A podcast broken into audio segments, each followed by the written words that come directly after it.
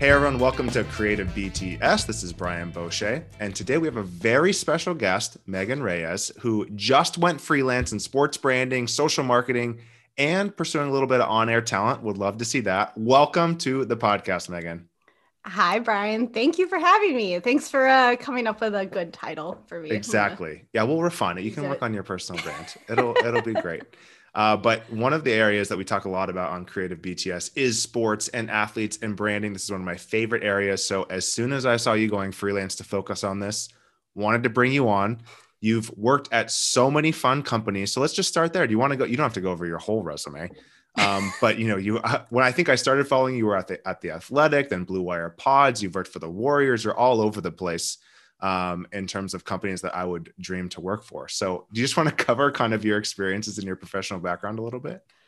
Yes. Um, how can I best condense this without just pulling up my LinkedIn and being like, and on 2009, yeah. um, yeah, it started in college. I got um a marketing internship when I was a student at my university's athletic department, very mm-hmm. small school, uh, University Idaho, which many people probably have not heard of or don't know. I, I went to Bozeman High School, so I knew a lot of people that went to Idaho. Alex Brecky, oh, track team. Do you have any idea who that is? We never talk about this. I didn't know you're from Montana. Yeah.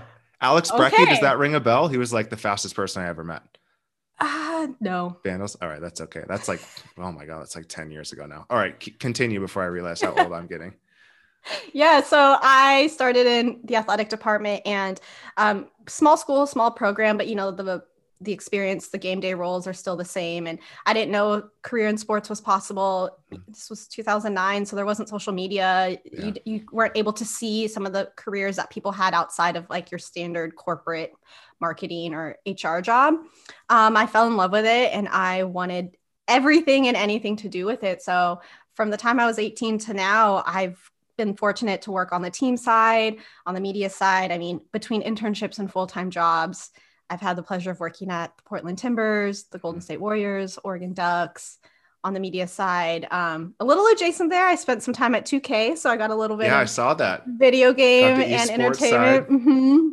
So I got a little bit of that, and then went to the Athletic, like you said, and Blue Wire, and now I made the crazy and brave choice to be self-employed. So I am very fortunate though because those experiences were unintentionally well rounded. I think maybe I'm just speaking for myself, but at that point, a lot of people, if you want to be in sports, you kind of will take any opportunity that's given yeah. to you. And early in my career, so long as each transition wasn't lateral, I was going to take it because I believed that that would help me grow. In hindsight, and unintentionally it did.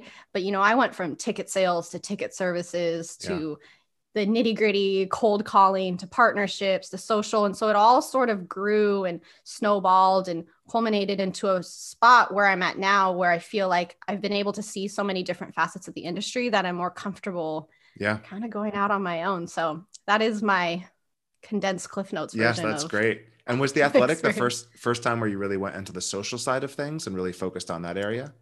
Yes yes. Okay. so before that it was kind of again sort of unintentionally building my own personal yeah. social presence and i had more of an opportunity to get tangible professional hands-on experience in social while at the athletic mm-hmm. um, when i was there in 2018 still a small or 2019 still a small company so yeah. you know, lots of different hats if someone was gone and needed the account managed for a day or two i jumped in there. So that's when i really got to learn and see from the outside and then an opportunity came where i got to transition full time and work with and for my dear friend olivia witherite and yes. she, uh, yeah she taught me a lot and i learned a lot and that's where i got my first like real social. Professional then, social experience yeah. and then was blue wire more athlete focused what was kind of your role at blue wire it was a lot. Uh, again, so it yeah, was actually really startup. It's like yeah. a fast growing startup stage. Yeah. Yes, which you know more than anything. And Blue Wire, like when I got to the athletic at that point, it was more hyper growth. Yeah. Systems were in place. Um, it was more just kind of starting to take things from ideation to execution. And mm-hmm. my time at Blue Wire was all of it, like, like true, building true the startup. business. Yeah. Yeah, true, true. Like some building processes while also trying yeah. to ideate and execute. So what was really cool is they brought me on based on that snowball of experience that I mentioned before. Mm-hmm. So I got to kind of touch different projects and areas of the business that made sense that maybe they needed me or I wanted to work on. So yeah. some of that was helping with social, some of that was a lot of it was branding, I worked under our head of marketing, and together we were working on a, a whole brand refresh and strategy, and then trying to take our mission and our values and create smaller campaigns and moments throughout the both sports and the culture calendar that still can funnel up to what Blue Wire's mm-hmm. overall brand is.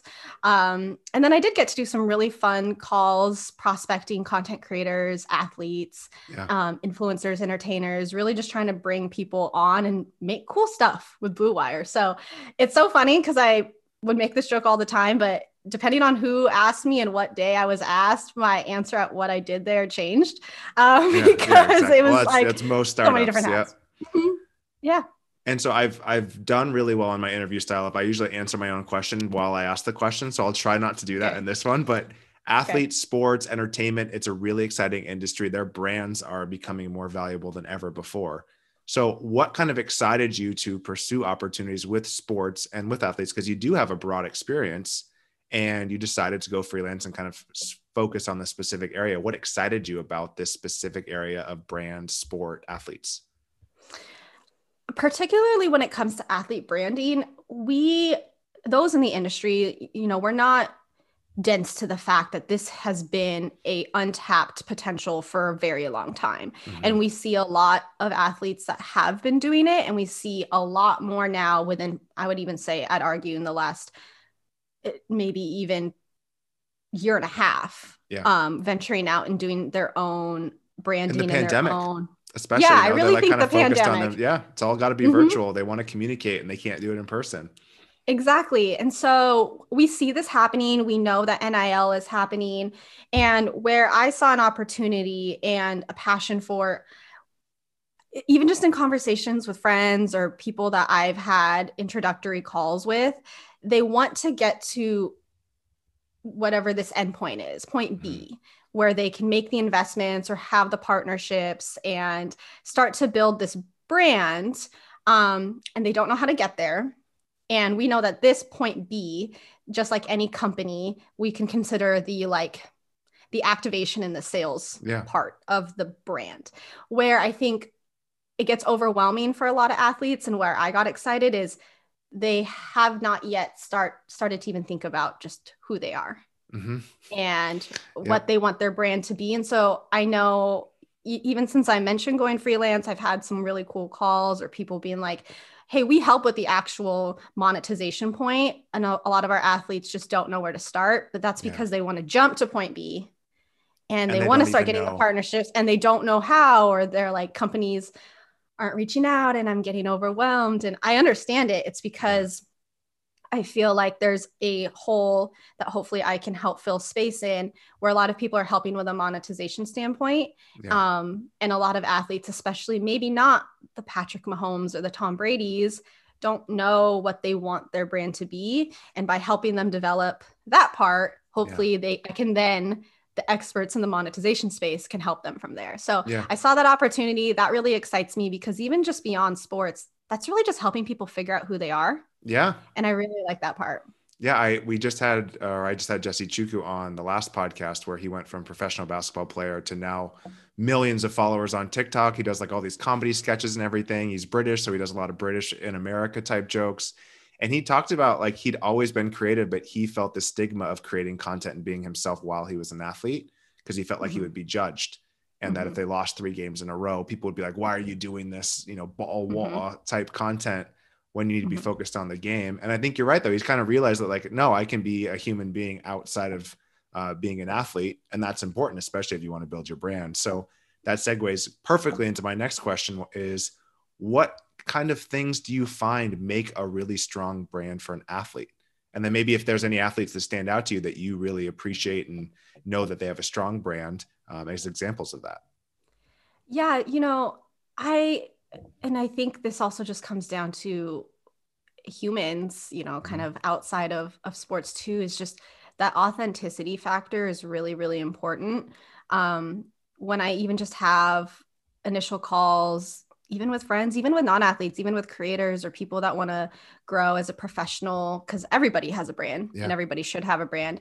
I always just ask people, like, who do you want to be? And what do you want to be known for? Mm-hmm. And it's so funny because I always get either laughed at or they get frustrated because it's a deep question. Yeah. And uh, this is a whole nother tangent, but years and years of therapy, I've kind of become numb to the fact that sometimes I ask really deep questions because right away. Any, anytime I ask this again to a friend, to athletes, they're like, I don't know. That's what you're supposed to help yeah. me with. I'm like, I, I, understand, but who do you as a person want to be known for? Mm-hmm. outside of being an athlete and then from there we can start and so the authenticity factor i think is really important um, and I think there's also a level of making sure that each athlete or person, we can insert, you know, again, whoever wants to have their own personal brand, mm-hmm. is portraying who they are and who they want to be and not who they think others want them to are. be. Mm-hmm. Yeah. And so authenticity, I think, is really, really important. And, and because of that, some athletes that really stand out to me with a strong personal brand are people like Naomi Osaka, people mm-hmm. like A'ja Wilson and Liz Cambage, and honestly, a lot of these women athletes that are have stood for and are vocal about causes that they care about outside of sports, social justice, social justice, mental health, other passions, other causes, anything in the community, because that's who they are. That's what makes them authentic. And I kind of see different buckets. There's so many other very good personal brands. I mean, you can look at, yeah. again, the Patrick Mahomes and the LeBron James that's also because they're worth so much money. Yeah. And so that's like billionaire different, level. Yeah, you get exactly. to the Tom Brady, LeBron. Yeah.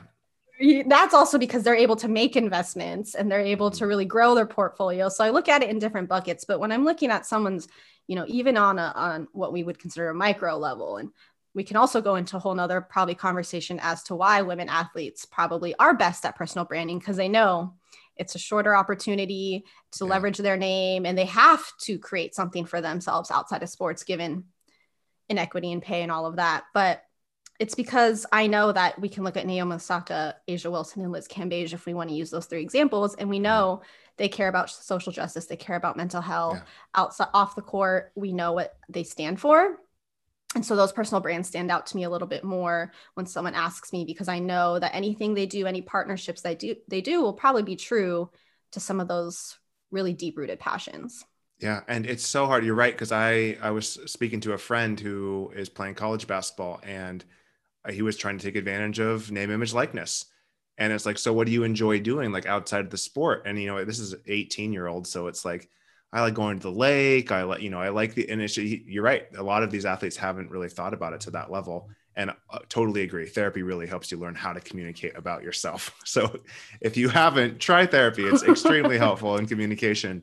What kind of things do you ask these athletes, or how do you get them to actually figure out what they like to do outside of their sport or who they are outside of their sport? Are there things you found, tricks, tips on bringing that out of them? It's those the experience of therapy, the, the probing questions, the almost just yeah. kind of pushing them on it. Mm-hmm. And again, this comes to which I'm very fortunate or I'm very glad to see the shift in how companies, universities, individuals are viewing the importance of athlete branding, but they've just never been asked this question, probably even from youth level, collegiate level before going professional. A lot so, of coaches are not asking this question. They're not this asking is not this something question. in this. Yeah, it's not happening on the court or on the field. and you know, a lot of times too, if they get asked and they don't want to do it, they're not going to do it. And a lot of people are like, okay, I'm not going to push you on it. But yeah. it's really just I have yet to find a perfect trick, but it's just really respectfully probing. I kind of have learned, which again, I guess I've subtly picked up in therapy because my therapist does it to me. I kind of learned those roundabout ways like, okay, you know, you don't know what you want to be known for. Like, do you have hobbies? Yeah. Oh, okay. like, really like photography. Oh, okay. You really like hanging out with your family. So you'd consider yourself family oriented and artistic. Really cool. Would you want to be a photographer after you know you retire what are things you like to shoot oh so yeah. you really care about nature so i've kind of learned to ask those probing questions where I feel like they get frustrated with me because they know they're in a therapy session and they're being forced to look in the mirror. But oftentimes they start to realize, okay, yeah, I guess I do like that. I guess I do have interests outside of sports. Maybe I do have a brand. I've just never really thought about it that way. But I really just start to ask, and maybe even before I come straight into the what do you want to be known for, like the tell me about yourself, because I mm-hmm. try and just mentally take notes and see if they align later when I ask that question. Yeah. Because oftentimes it probably does. They just aren't realizing that those are their passions and values that they could probably create a brand from. And I know you said stay very authentic, but do you ever f- go first of like what brands do you really like and what's their audience like? Is that the wrong way to go about it? Like I love, you know, maybe it's a fishing outfitter or maybe it's Patagonia. I lo- I want to land a deal with them. What's their audience like? How can I fit within their audience the right way? Is that the wrong way to go about it or does that kind of maybe help them develop who they are, kind of what their interests are? It's a good question. I don't think it's a wrong way to go about it. I think it's a good supplementary question. Um, I'm trying to think. Probably if I was having a call with someone, I would probably ask that a little bit later. Yeah. So that they don't start to formulate their answers around. Yeah, based on the target audience of whatever. Yeah, based around yeah. the company they want to work with and trying to appeal to that to that target audience. So I think I try and get them to think about themselves first to remain that to remain that authenticity mm-hmm. and then ask you know what are some ideal partners what are some ideal brands who are other people you find inspiring to start to put the pieces together without yeah. ever falling short-sighted on who they are and not who they want who they think others want them yeah. to be. Who they who their like character needs to be maybe to fit that brand or something. Yeah because um, that's not sustainable. Yeah yeah. And it's it gets you get burned out. You know if you have to mm-hmm. create content around that all the time and it's not you then it's it's an awful experience. Yeah uh, so let's say you figured out what their pillars are, what their, you know, their their pillars of personality or whatever branding terms you want to use for I it. Let's use say, pillars. pillars, yeah. So let's say you you figured out their pillars. How do you start to kind of conceptualize that brand or start to build that plan with them? What does that process look like for athletes to start kind of creating around those brand pillars? Yeah. So I mean, let's say let's okay maybe this is this is certainly apples to oranges because i am not a professional athlete but like i'll use my personal experience as yes, an example because I, I can confidently point to that and then if people want to draw parallels please so be it but you know mental health which i've actually been wearing a shirt about yep. is something that i care passion so deeply about, so passionately about, and I would consider it a, a pillar. Mm-hmm. And kind of going back to holding that thought, going back to that, that's exactly what I have them do is I literally ask them, you know, every brand, every person should have pillars. What do you want yours to be? So that is the buzz term I use. Yeah. Um, and I would consider mental health one of mine. And so I started to think, similarly what content can i create like i'm not a licensed therapist i don't want to act like i know what i'm talking about from but from my own experiences what content can I create? And for me, it was um, a podcast. Mm-hmm. It was short form content as far as reels and TikToks around things that I have learned.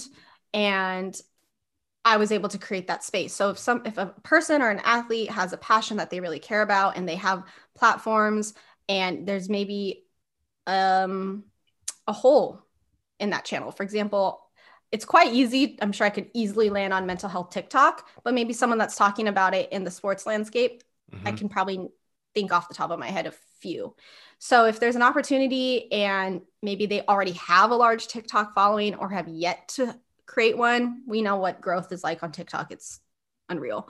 Um, there's an opportunity there mm-hmm. for them to fill that void and create content. So I think it really just depends on the pillar and it depends on the cross channel following they have where they maybe feel the most comfortable because again it's all yeah. about authenticity um, some people they were really bullish on tiktok but they knew that there's a good opportunity because again as we know anyone be- yeah. can become an overnight sensation um, so long as they are comfortable actually creating that content i think there's so many different different areas and again it's not just social there's other digital platforms if someone wants to become a writer you know start writing content putting yeah. publishing it um, i actually had on on my podcast a college women's basketball player who loves writing and we talked mm-hmm. about it and she loves writing and while this wasn't a branding conversation it was a interview style similar to this. I learned a lot about her and I asked her, what made you want to start writing?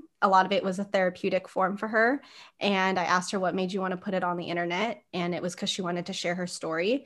But if I were to then take that conversation and want to work with her on her brand, it's like, okay, you really enjoy writing, you have it on the internet. That's a form, that's a way for you to create yeah. content. If you wanted to become a writer or anything in that space, you have that platform now and you can go go with it. So I the point saying is that there's more to than just social, you know, yeah, dancing on TikTok or or doing the things. You can create podcasts, you can create shows, people that want to be on on camera, anybody for better or for worse, anybody can get a mic and a green screen and start making yeah. YouTube content, whatever it may be. There's so many different opportunities. Um, it's getting creative, it's being authentic, yeah. and it's really using the platforms that they have in the moment do you find it helpful to actually have like a content plan that you put together for an athlete or is that overkill for a lot of them so it's not as authentic? Like if we get into the weeds how much do you like structure hey you know you got to go you're going your channels are instagram tiktok and you know you're going to have a podcast you need to do this many a week this many a day. Do you get that granular with them? Do they respond well to that?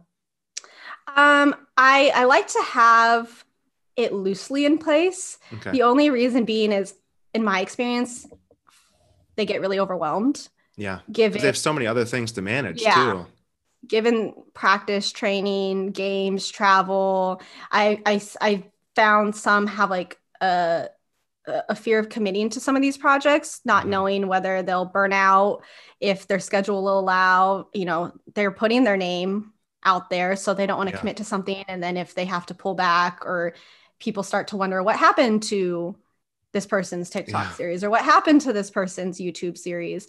Um, so I like to have it in place just as as goals. You know, this is what we yeah. should be targeting, or this in my mind trying to guide them gently towards like, hey, we should do a TikTok this week, or we should do a, you know, you should do a post this week without forcing it on them because yeah. I think it becomes overwhelming. Yeah. And, and I good... can only imagine. I get overwhelmed. And again, I'm not yeah. a professional athlete and yeah. I don't have the schedule they do. So I I personally don't like to to put those guardrails up because I feel like then it becomes not as exciting for them anymore. Yeah, it can and it can really hurt your confidence when you start like a bubble or wubble series and you're behind the scenes and then you don't make another TikTok for, you know, months and months and people are like, where are you? It, it can be kind of, you know, it's yeah it, it kind of hurts your ego a little bit or you're or you're like oh i've waited too long to do the next one it can kind of stop you so yeah it's it's it's hard to be an athlete managing that especially when there might be expectations for you and you don't want to start yeah. a road to the championship if you lose or you know that's maybe focusing yeah. on the wrong thing so does emphasizing right. the goals help i guess like what becomes the north star for them to stick to that type of schedule is it the brand deals is it kind of landing thing opportunities outside of the sport that helps what should athletes focus on to maybe get them through those more difficult times of producing content at that scale?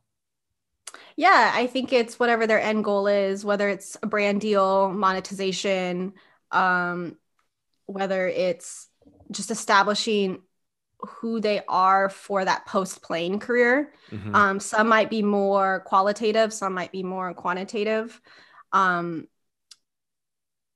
I think just keeping that in mind as that North Star will help because, for example, if somebody wants to become a broadcaster after their post playing career, yeah. it's a little it's a little more tricky to measure that success as it would yeah. with like okay we've closed three brand deals this quarter mm-hmm. but i mean you can see the growth as far as like podcast appearances or maybe creating their own content and just knowing people are watching. Don't think people are watching. Maybe we don't have, we can't point to like we did X brand deals and you brought in X amount of dollars, but know that yeah. people are watching and start making those connections so that when the time comes, you have already established yourself as someone that can be on both sides of the mic and somebody that is comfortable talking about the sport or whatever the off the field passion may be. So that's where it gets a little bit tricky. But if they can always keep that goal in the back of their mind and know that maybe because again I know athletes are competitive. I know they want to see results. That's what drives them inherently by nature. So it can be very discouraging, probably not to see some of that results yeah. out there in the world. But I think what a lot need to know is people are paying attention. Yeah. And maybe quietly, I, again, different experience, have seen that where I've gotten messages even since I went freelance where people like, it's so cool. Like I've been watching in the curtains, you know, in the wings this whole time. Yeah. And it's so cool to see what you've done. I didn't know. And that yeah. I could have and have been discouraged along the way.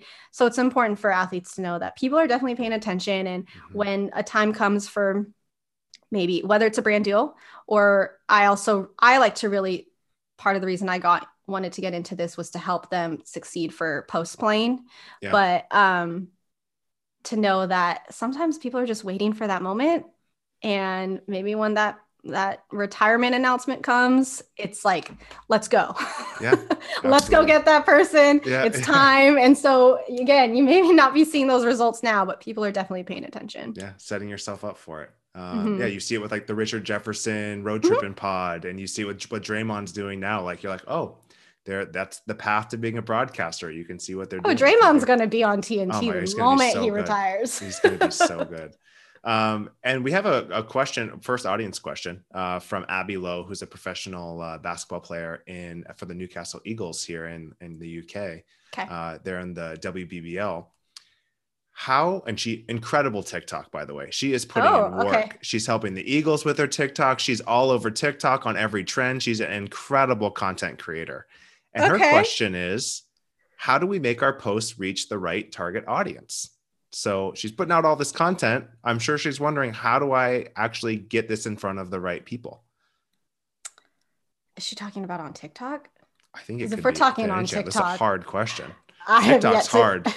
yeah, we all know. I was going to say, I don't even think TikTok knows how to crack that algorithm. I know. You're like, oh, I just uh, went viral in Indonesia, or I just went viral in Saudi Arabia. Great. I'm glad they're paying attention to this photo tip. I mean, I just laugh because like my most viral quote unquote TikTok was like something about me being Filipino. I'm like, come on, guys. like I'm trying to build. It's hard I'm trying to, control. to build. Yeah, I'm trying to talk about sports and branding, and you wanted to take this TikTok. Yeah. Yeah. I mean, these are very hard questions. yeah, that is and a I'm, hard I'm, question. I'm, off the cuff. Let's just let's just give her a, give her a good response. That is a tough question because there, yeah, as we know, there's a lot of nuance to it. Um, it's knowing the audience. So if her audience is, how old is she? Uh, probably early twenties. Okay, so if her audience is like millennial to Gen Z, we know what channels they live on. Likely mm-hmm. TikTok, maybe a little less Instagram. Maybe it is Snapchat, which I still can't really wrap my brain around that. So many Me people still neither. use Snapchat, but there is, you know, Snapchat subscription. So it's really just knowing, like, looking at some of that high level data, mm-hmm. knowing who that target demo is and um, any potential gender, and putting it in front of the right channels. Because if, let's say, her audience is Gen Z, but she's trying to get the content in front of people on Twitter. I don't know if that's where their audience lives, probably, probably yeah. not. And then there's also the nuance of what channels people use in different countries versus, you know, what I know here in the States. So like it's Facebook really just... is huge here. Did what? you know that? Yeah, they love Facebook here. Facebook, Facebook, not Instagram. Facebook is huge. And I'm still oh. wrapping my brain around it. I did not know that. See, these yeah. are nuances that I, I don't know. And so while a lot of us here probably use Facebook in the States for like the business manager aspect and having mm-hmm. the page and maintaining some presence for what a lot of us would agree is like the older demographic. Yeah. If that's huge over there, then you should be putting the content on Facebook. So it's really just knowing your audience. And I would also say taking even just the business lens off of it, mm-hmm. I would assume she is her own target demo as a consumer, where would you want to see your content? Yeah. As yeah, a consumer, I, what content would you want to see? How often would you want to see it? What would you care about? Mm-hmm. Remove yourself, consider yourself the target demo. If you're not watching content on Instagram, maybe it's not supposed to go there. Yeah. That's a great off the cuff response. I think the first one is like, yeah, who who is it? What channels do they live on? And then really kind of experiment with the types of content that they might want to see. That's a great answer. I feel um, like I'm in like a business class getting know, quizzed. It's like, how do you target your right customer? Great question, Abby. Thank you for the question. Um, okay, this is kind of going along the um, the authenticity and uniqueness, but there's a lot of athletes that try their hands at like ventures outside of the sport. The sneaker deals, you know, with you at 2K, a lot of them are streaming. They're creating wine mm-hmm. labels, clothing merch. So kind of once they define their brand pillars, which could be more generic, you know, it could be, you know, mental health, basketball, uh, I stream 2K and then I love, you know, whatever the, you know, uh, this brand, this particular type of fashion. How do they make themselves unique? Like what things do you pull out of those pillars or how can an athlete understand what makes me unique and distinguishable versus everyone else who might also like video games and basketball? Yeah, I think to your point, it does come to that authenticity, the mm-hmm. personality, the voice and tone. You can have one person, like we can have three athletes in front of us, unnamed. I can't think of one off the top of my head that you said. Maybe they all, sh- maybe they all get on t- uh, Twitch. They all stream themselves playing video games and they're drinking a glass of wine. Mm-hmm. Why would I watch person A stream over B over C? It, yeah. it comes to the authenticity. It comes to the personality the tone? Is it someone you just want to like hang out with? Again, if mm-hmm. we're using the example of Twitch, if I'm going to sit here and watch your stream, I should feel like I'm hanging out with you and I want yeah. to hang out with you. And I like your personality and you're someone I would align with, someone I'd want in my circle, um, would help that person stand out more than putting on a character who hasn't quite yet figured out their, yeah, their tone and their voice and, and who they are. And I think sometimes too, we can maybe subconsciously get a, a feel for some of these brand partnerships that don't seem as authentic. Yeah. And that maybe are are just a true a true monetization like exchange of uh, of money shake hands because yes. that that authenticity you just kind of it's it's there you notice it or you don't notice it mm-hmm. and so if you if you can tell that the person really has figured out their personality their tone it makes sense that will always stand out to me and I'll I'll always come back to that. I mean, we use the example you kind of mentioned it earlier. It's it's a different it's kind of going on a tangent, but um Juju is who Juju is. Mm-hmm. It's who he will always be. He, people will love him and hate him for his TikToks. He does not care. He shouldn't care because he yeah. set himself up for success well after he stops playing football. Yeah. But his personality just keeps, you know, people coming back. And you know who else has a wonderful personality that I love on their social content. Alfonso Davies, I'm obsessed with him. He has the best personality. He always makes me laugh. So if a soccer player or a football player wanted to, you know, he cares about video games. Yeah. Soccer, if he's streaming FIFA versus maybe a different person, you know, same on paper um, qualities and qualifications. I know that Alfonso Davies has like a hilarious personality, I would sit and watch his stream. Yeah. Because he's uh, just being who he is. Yeah. Uh, I'm going to switch gears to more of the brand side, but I there's a lot of soul searching that needs to happen with personal branding. I think that's why it's so hard. Like there's it it's hard. so much about being authentic, knowing yourself, kind of diving into yourself, which is which is really hard. This that's why this is not an easy thing. Um, no, it is really difficult. And so that's why when people get discouraged, like don't get discouraged because yeah. it's it's not something it's it's it's deep rooted. It's really asking someone, who are you? And that is a difficult question. And I found even like starting this process of becoming a content creator, you're starting to post more about yourself. You kind of figure out who you are as you do that. You know, you'll post some things and you're like, oh, that, that's not really what I want to do. Or like, I, am going to post these things. Oh, that felt right. So you can almost mm-hmm. kind of figure it out as you go to. You don't need to have it it's trial and error. You start. Yeah. Yeah. And that's a really, really good point. Um, I've actually have spoken about that also in some other like presentations of it's trial and error. You don't know. Mm. You might think like my audience really cares about this. You can put out a, a post or a piece of content and it doesn't land. And sometimes that's disappointing because you're like, dang, I thought that was I really love that. Yeah. Yeah. But now you Olivia know. just did that's that. okay. Olivia just did that trend on TikTok, uh, which I love. Is like, why do you keep making TikToks if no one watches them? And it's like, I watch them. I like yeah. them. Yeah. I yeah, saw I that one. That. Yeah, yeah. Like you didn't know and if there if the purpose is like because i know olivia just does it for fun yeah. that's for her purpose. She's not trying to get in front of anybody or you know grow a massive tiktok audience. But if you are and maybe sometimes a post or a piece of content or a campaign maybe not hits your expectations that's okay. It's trial yeah. and error. Now you know. Yeah. Olivia two shout outs on the spot by the way. I She's know. currently in the i'm gonna have to text Love her it. after. All right. So if we switch to more of the brand side what have you found are some best practices for brands to work with athletes and that can be open-ended contacting them working with them um, you know i know you you are mostly focusing on kind of building the athletes uh, side of it but what have you found brands have done really well when they work with athletes the really natural organic integration you know i actually this is really off. I'm gonna go a roundabout way. Um, do you follow? We're on a whole go TikTok. for it. Let's see. Yeah, let's we're on a whole. TikTok thing here. Do you follow corporate Natalie on oh, TikTok? Yes, I feel like everybody follows corporate Natalie. Yes. Um, I, her most recent piece of content was her Dell partnership. Mm-hmm.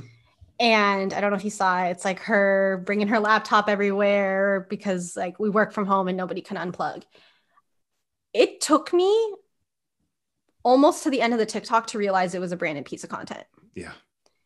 Because it literally is just the type of TikTok she would create. It was funny. Mm-hmm. I wasn't even paying attention to the computer until actually I went to the comments and somebody was like, that was the most natural brand partnership I've ever seen. Yeah. And then I read her caption was like, oh my God, that was a Dell partnership. Mm-hmm. So I think where brands can best work with athletes is really, really allow them to create content that is so authentic and organic to them yeah. and to not as much as possible, because I know it can be difficult, especially with some certain larger brands to not control the copy and the messaging and the tone too much mm-hmm. because that's where it really comes across as like just mm. a a monetization play. That's where you get like the sellout comments, like, "Oh, don't yeah. sell out." Yeah.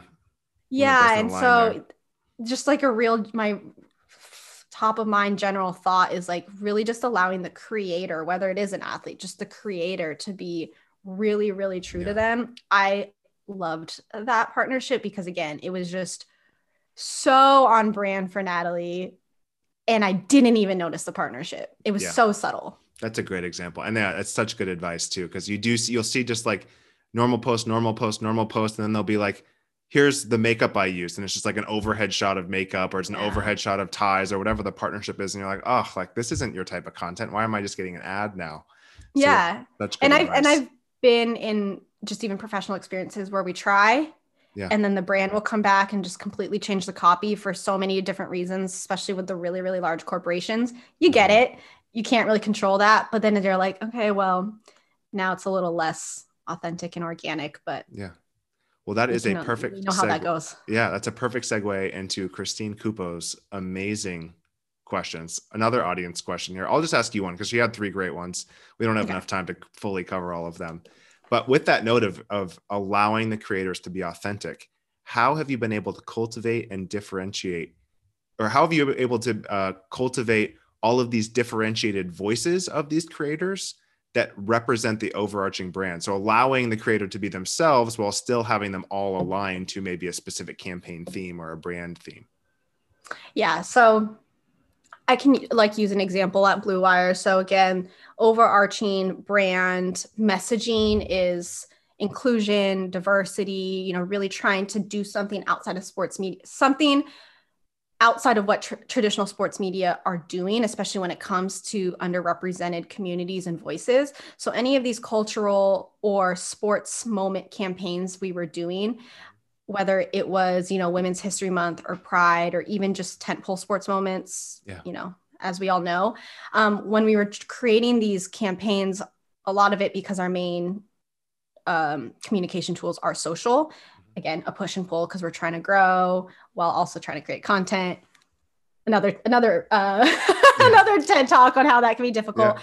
but making sure that if we are a company that stands for amplifying underrepresented voices let's make sure that within our whole pool of creators and talent that we are representing each community and that we can get as much representation as possible so mm-hmm. that everything is organic. Um, there, you know, what we would not want to do is put out a campaign and say that we are a company that represents and creates a safe space for people to be who they are regardless of race gender ethnicity you know sexual orientation and then have a campaign that speaks completely opposite to that yeah. we see that all the time mm-hmm all the time, even outside of sports. Um, so a lot of it is just having that lens and that really intentional lens is what I really try and do. And what, why would a company, how do I best say this? Basically, like the individual, the creator, what they care about is what the company should care about. Mm-hmm. So making sure that we have those voices included in the campaign um, and part of the creation process is something that I always, always, always try and push for yeah. because um, we can act and pretend like we know what our target audience wants, but unless we give that individual the space and the voice to be a part of the campaign and tell us what is important to them and their target audience, like it, it's at that point it would only be a one-way communication tool. So yeah. the point being is I try and cultivate all these differentiated voices by including them in the first place yeah. and by having that really intentional lens of making sure like do we have good representation well, if it's like a really authentic partnership and they're the right creator for the campaign or for the brand, then they'll kind of help you. They might know it better than you do, mm-hmm. you know? So yeah, including exactly. them early on can really help and not just mandating this is what you will present or this is the message you need to get across. Yeah. Yeah, that's really good feedback. Exactly. Okay, last question here. Another audience question. You've come up with a ton of great examples already, but I'm going to ask for one more, or Max's. Oh boy. This is Max Simpson. Throughout your career, okay. with all of your different perspectives and experiences, what has been your favorite part about how athlete personality is expressed? Oh. Yeah. I've I've interpreted this a couple ways in my head. It's like the favorite way they've done it, like maybe favorite channels, favorite ways. How are you interpreting that from Max? I don't know. Wait. What are the different ways Throughout you interpret it? your career, this is a great mm-hmm. one, Max. Throughout your career, all of your different perspective experiences, what has been your favorite part about how athletes express their personality or how athlete personality is expressed. Is it Juju jumping on a Fortnite stream with Ninja? Is it, you know, doing a charity golf tournament? Is it launching a clothing line? Because they can go so many different directions and get so creative. What are some of your favorite ways they've expressed their personality? I think that's what he's getting at. I think that's how I interpret it also. Um, but I'm going to answer in two ways. Okay. My my favorite part is even just seeing that athletes are starting to express their personality. Mm-hmm. Um, because, kind of like what you mentioned earlier at the top, a lot of people that maybe don't understand the content creation space, the industry that we work in really feel it's that I really hate to say, but it's that stick to sports audience that are like, you shouldn't yeah. be doing this. You lost. Juju, why are you dancing on the court? Why are you dancing in the locker room? Like you just yeah. lost a playoff game. So to see them even express their personality with no regrets, without fear of what people think, I love honestly to even begin in the first place. Yeah. Because a lot of people are afraid to.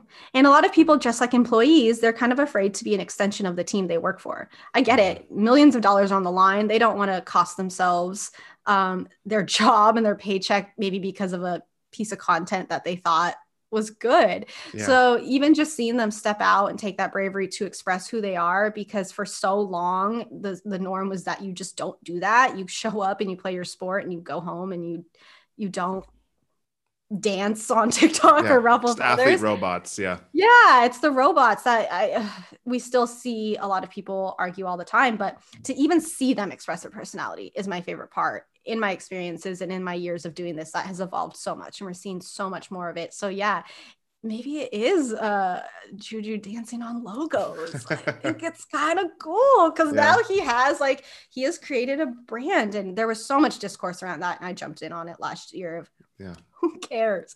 You like okay he lost a playoff game. He has so many brand partnerships coming in from said tiktoks. He yeah. really doesn't care.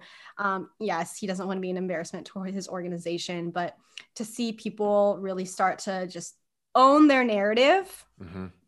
is my favorite part. And also with that another answer came to mind. To see athletes use their own personal channels to announce their own news. Yeah like what Richard Sherman did, using his own podcast to announce mm-hmm. where he was signing, um, rather than allowing other people to tell that story or own that narrative. Or, you know, we saw with JJ Watt last year. I think that is incredible and it's smart. Um, and it's so much more impactful than, um, I don't know, a media outlet with a breaking news tweet. That's a great answer. All right, that's all the time we have. Let's get some plugs. Where can people find you? Where should they contact you? Uh, Twitter is probably Twitter, Instagram. Listen, I'm on my phone all day. We know this. At Meg Reyes underscore. My website is also linked on my social, and so there is a contact form mm-hmm. if people want to reach out um, with professional business inquiries. So I'm always checking. I may not always be the best at replying, but that doesn't mean I didn't see it. I'm getting back to it, but definitely connect. This was fun. Thanks yeah, for thanks me. Thanks for coming on. Yeah, this is great. Got to nerd out on corporate Natalie. Olivia got some shout outs. Was not expecting that, but very much enjoyed it. Corporate Natalie, follow me if you hear this. uh, maybe. We'll see. All right. Thanks so much for coming on. Thank you.